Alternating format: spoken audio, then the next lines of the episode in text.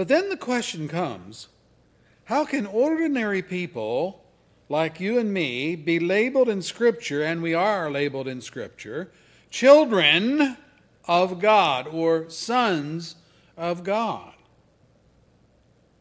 How may we be given the legitimate right to call God Abba, Daddy, or our Father? Is this presumption on our part? If Jesus is the only begotten of the Father, doesn't that kind of answer the question then and there? If he is the only begotten of God, how dare we be designated children of God? How did God have other children? Only begotten. Now we're talking about other. They don't, those two thoughts don't seem to go together. Well, I want to consider a bit the biblical perimeters of adoption. Adoption. We think we know about adoption. Adoption is not a man made invention to address the problem of unwanted or orphan children. Adoption was the invention of God from eternity, before the fall into sin, before every baby born was born with a sin nature, which made them dead spiritually towards God and at odds with their Creator. This is what the Bible means when it teaches that we were born in sin. It's referring to our original sin in Adam. David put it this way Surely, says David, I was sinful at birth. Wow. He goes on, sinful from the time my mother conceived me. Wow, that, that's way back in the womb, aren't we talking about there? That's Psalm 51, verse 5. Paul confessed to the Ephesian brethren all of us also lived among them, the pagans, at one time, gratifying the cravings of our sinful desires and its thoughts like the rest, we were by nature objects of wrath. Ephesians 2, verse 3. And then in Romans 5, verse 12, he says, Therefore, just as sin entered the world through one man, that would be Adam, and death through sin, and in this way, death came to all men because all sinned. So, what he's saying is that Adam's nature passed on to his children, and then to their children, and then to their children, ad infinitum, right on down to our present day. We talk about children being innocent of sin, not because they are, but because they have not learned all the expressions of sin that come with living a long time in a sinful world. But they learn fast, don't they? I don't think as parents we sit down and say, Not today, we're going to have a lesson on sin. We are going to teach you how to sin. No parent does that. It comes naturally, it comes by nature. So, adoption then has to do with God being fatherly towards sinners by nature who would just as soon spit in his eye. Rebels all. More in love with sin than they are with the holiness of God. Paul writes it this way As for you, you were dead in your transgressions and sins, in which you used to live, when you followed the ways of this world and of the ruler of the kingdom of the air.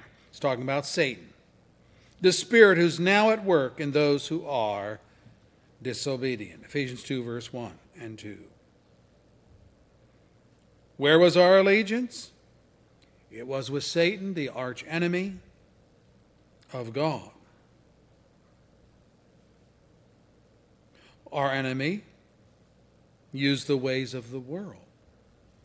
James says, Don't you know that friendship with the world is hatred towards God. Anyone who chooses to be a friend of the world becomes an enemy of God. James 4, verse 4. So, this is the kind of people that God has to work with if we're going to talk about adoption. But the Bible does talk about adoption because it's not something that was invented by men. Secondly, we normally think of adoption dealing with unwanted children. I mean, what we just read enemies of God, wrathful by nature. Who would want children like that? David and Felicia Lee, our missionaries to Romania, make reference in their newsletters to an orphanage in Romania which is part of their outreach. It houses adolescent teenagers, all of whom, all of whom have HIV. And he writes, quote, all of these kids were born with the disease. They were born with the disease. Originally, 30 children lived in the home. Today, there's only 18 left. Death took the others. What's he saying? He's saying death, death took them, not adoptive parents. Why not adoptive parents? Because no parents want them. That's why not.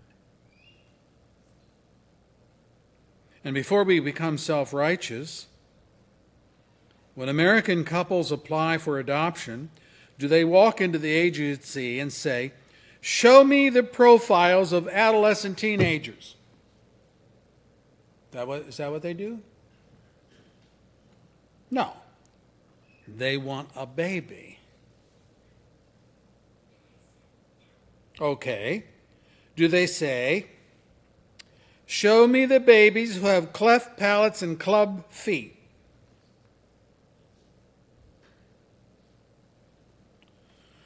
The March of Dimes list of the top birth defects in babies in America, and they say this quote, the most common birth defects are heart defects, cleft lip, cleft palate, Down syndrome, spina bifida. End quote. What I am saying, few adoptive parents would give these children a second look. And I'm not being holier than thou here. It would take special parents to care for these special needs children. The only point I am making is that in adoption, we would look, we would look for such things as good health, compatibility to our existing family structure, rapport with the child, mutual love, mutual respect. That's what we would look for.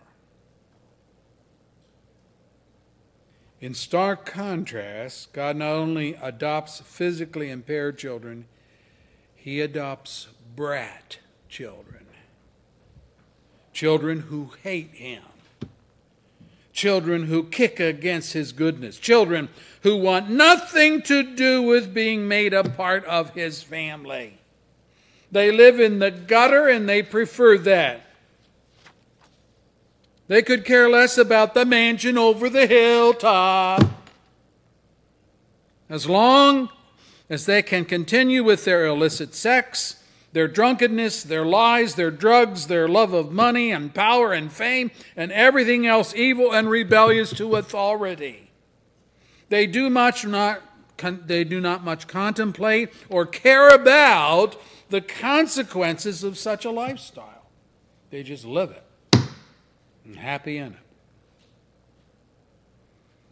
Paul actually states it this way in Romans 1, verse 29 and following. They have become filled with every kind of wickedness, evil, greed, and depravity. They are full of envy, murder, strife, deceit, and malice. They are gossips, slanderers, God haters, insolent, arrogant, boastful. They invent ways of doing evil. They dis- disobey their parents. They are senseless, faithless, heartless, ruthless. And then the next verse. Although they know God's righteous decree that those who do such things deserve death, they not only continue to do these very things, but also approve of those who practice them. He is saying, they know judgment is coming for these things, but they don't give a damn. Let it come. Instead, they huddle with others who share the same thought processes, the same lifestyle. It's a good old boys club where everyone pats the other on the back and defiantly proclaims, it'll all work out for everybody in the end. They're self deluded with a bit of satanic pixie dust sprinkled in there to blind them. They hang a shingle on the door of their heart that reads, God not needed, God not allowed.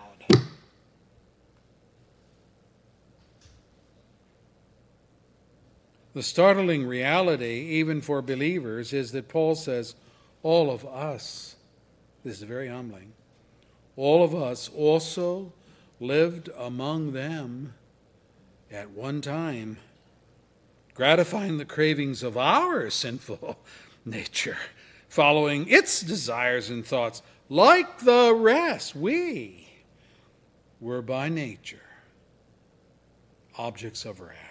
Ephesians 2, verse 3. That's a very humbling verse, isn't it? Oh, maybe you could exempt yourself from some of the sins listed in the Bible, but not all of them.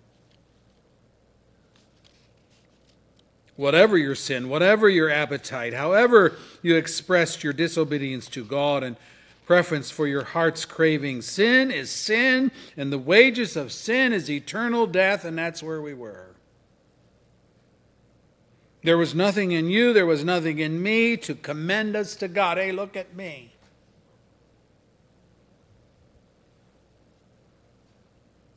This is the pull of humanity that God has to work with when He's calling out His people to Himself. And what a pool it is! It's a cesspool. It's a cesspool. So, there's something miraculous about God's decree to adopt. His decree to adopt. Firstly, it was enacted in eternity past. Let me read it for you. For he chose us in him before, hmm, the creation of the world to be holy and blameless in his sight. In love, he predestined us to be adopted. Let that sink in. He predestined us to be adopted as His sons through Jesus Christ in accordance with His pleasure and will to the praise of His glorious grace. Of course, it's grace, which He freely has given us in the one that He loves. Ephesians 1, verse 4 and following. No, before the creation of the world. That's when God set in motion his intent to have a family that would be holy and blameless in his sight. God knew that sin would spoil the paradise he would create for Adam and Eve. He knew they would sin and that that act of disobedience would doom the race.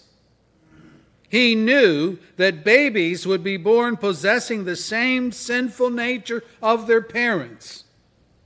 He knew that things would become so bad and so wicked that it would take a universal flood to reset humanity with Noah.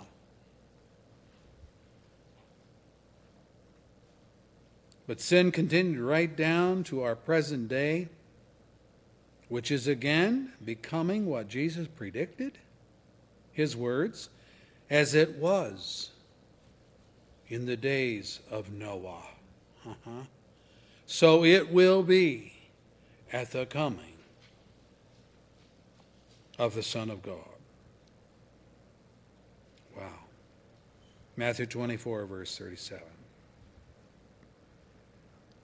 It isn't the Maya calendar or any of the predictive prognosticators concerning the end of the world, but it's God's Word that brings about these things. And Jesus says in Matthew 24, verse 36 No one, no one knows the day or the hour, not even the angels in heaven, nor the Son, but only the Father. So much for all the doomsday prognosticators that like to tell us when the end is coming. There's only one person that knows when the end is coming, and that's God the Father. And Hebrews 6, verse 18 says it's impossible. It's impossible for God to lie. The prognosticators lie all the time and prove themselves wrong.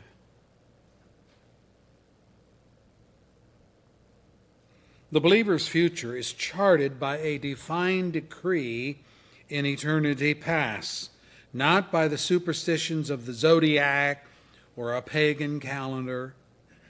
None of that. God predestined us to be adopted as his sons through Jesus Christ in accordance with his pleasure and will. And as we have seen in previous studies, no one in heaven or earth can thwart the will of God. His word is literally his bond, and his decrees come to pass without fail. He says in Hosea, I will call them my people who are not my people. I will call her my beloved one who is not my beloved one. Why? Because there's no one out there except a cesspool of God haters. He goes on, and it will happen that in the very place where it was said to them, You are not my people, they will be called sons of the living God. Isaiah cries out concerning Israel Though the number of the Israelites be like the sand by the sea, only the remnant will be saved. For the Lord will carry out his sentence on earth with speed and finality. It is just as Isaiah said previously unless the Lord Almighty had left us some descendants, we would have become like Sodom and we would have been like Gomorrah. Romans 9, verse 25 and following. God's decree to adopt was in eternity past, and the decree still stands. Doesn't matter what has happened in the world in terms of sin and judgment, God's decree still stands. Secondly, this decree of adoption was implemented through Christ in time space history. Have you listened closely, understandingly, to the announcement of the angel to Joseph and later to the shepherds concerning Jesus' birth in Bethlehem? Firstly, Joseph. They said to Joseph, speaking of Mary, she will give birth to a son, and you are to give him the name Jesus because, listen now, he will save his people from their sins. His people from their sins the God haters, Matthew 1, verse 21. So the angel said that to Joseph. When they talked to the shepherds, here's what they said Today, in the town of David, a Savior has been born to you. He is Christ the Lord. This will be a sign to you. You will find a baby wrapped in cloths and lying in a manger. And suddenly, a great company of the heavenly hosts appeared with the angel, praising God and saying, Glory to God in the highest and on earth, peace. Now listen, peace to men on whom his favor rests. Luke 2, verse 11 through 14. You see anything universal in this? This is not universal salvation. It is selective adoption. Let me read it to you from Hebrews chapter 2, verse 10 and following. In bringing many sons to glory, it was fitting that God, for whom and through whom everything exists, should make the author of their salvation perfect through suffering. Both the one who makes them holy and those who are made holy are in the same family. Wow. So Jesus is not ashamed to call them brothers. He says, I will declare your name to my brothers. In the presence of the congregation, I will sing your praises. That's from Psalm 22. And again, I will put my trust in him, Isaiah 8, verse 17. And again, he says, Here I am, and the children God has given me, Isaiah 8, verse 16, or verse 18, excuse me. And then the writer of Hebrews goes on to say, Since the children have flesh and blood, he too shared in their humanity, so that by his death he might destroy him who holds the power of death, that is, the devil. Free those who all their lives were held in slavery by their fear of death. For surely it's not angels that he helps. Okay, it's not angels that he helps. You, you know there are fallen angels, don't you? That's where the first sins occurred in heaven. But it's not angels that he helps, but Abraham's descendants. For this reason, he had to be made like his brothers in every way, in order that he might become a merciful and faithful high priest in service to God, and that he might make atonement for the sins of the people. What people? The brothers. Because he himself suffered when he was tempted, and he's able to give those who are being give, give help to those who are being tempted. Hebrews 2, verse 10 and following. You got adoption all the way written in the scriptures, but we don't always have the word adoption used.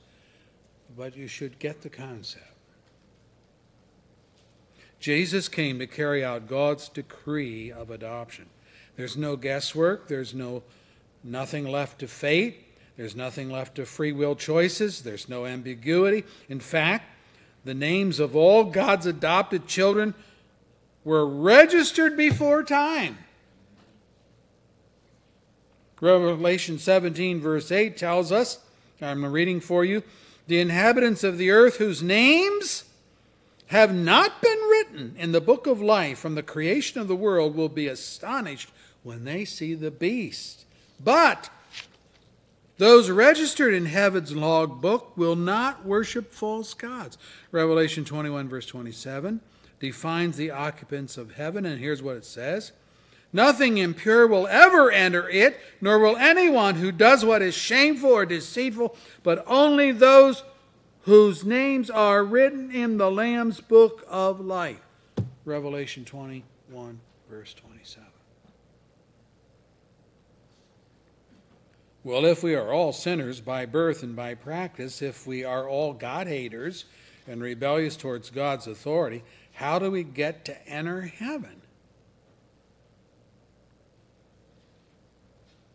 Paul has this horrific list. He writes, Do you not know the wicked will not inherit the kingdom of God?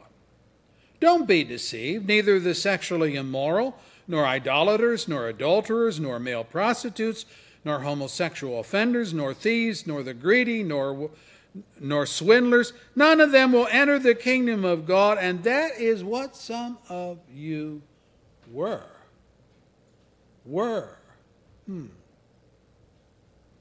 But now, he's going on, you were washed, you were sanctified, you were justified in the name of the Lord Jesus Christ and by the Spirit of our God. 1 Corinthians 9, or 1 Corinthians 6, verses 9 through 11 adoption was implemented in the fullness of time with the coming of Jesus and his cleansing work on the cross. Thirdly, adoption was applied by the power of the Holy Spirit to those predestined for sonship in God's family. The Holy Spirit was instrumental in the creation of Jesus' human body within Mary's womb. The angel answered, The Holy Spirit will come upon you, and the power of the Most High will overshadow you. So the Holy One to be born will be called the Son of God. Luke 1, verse 35.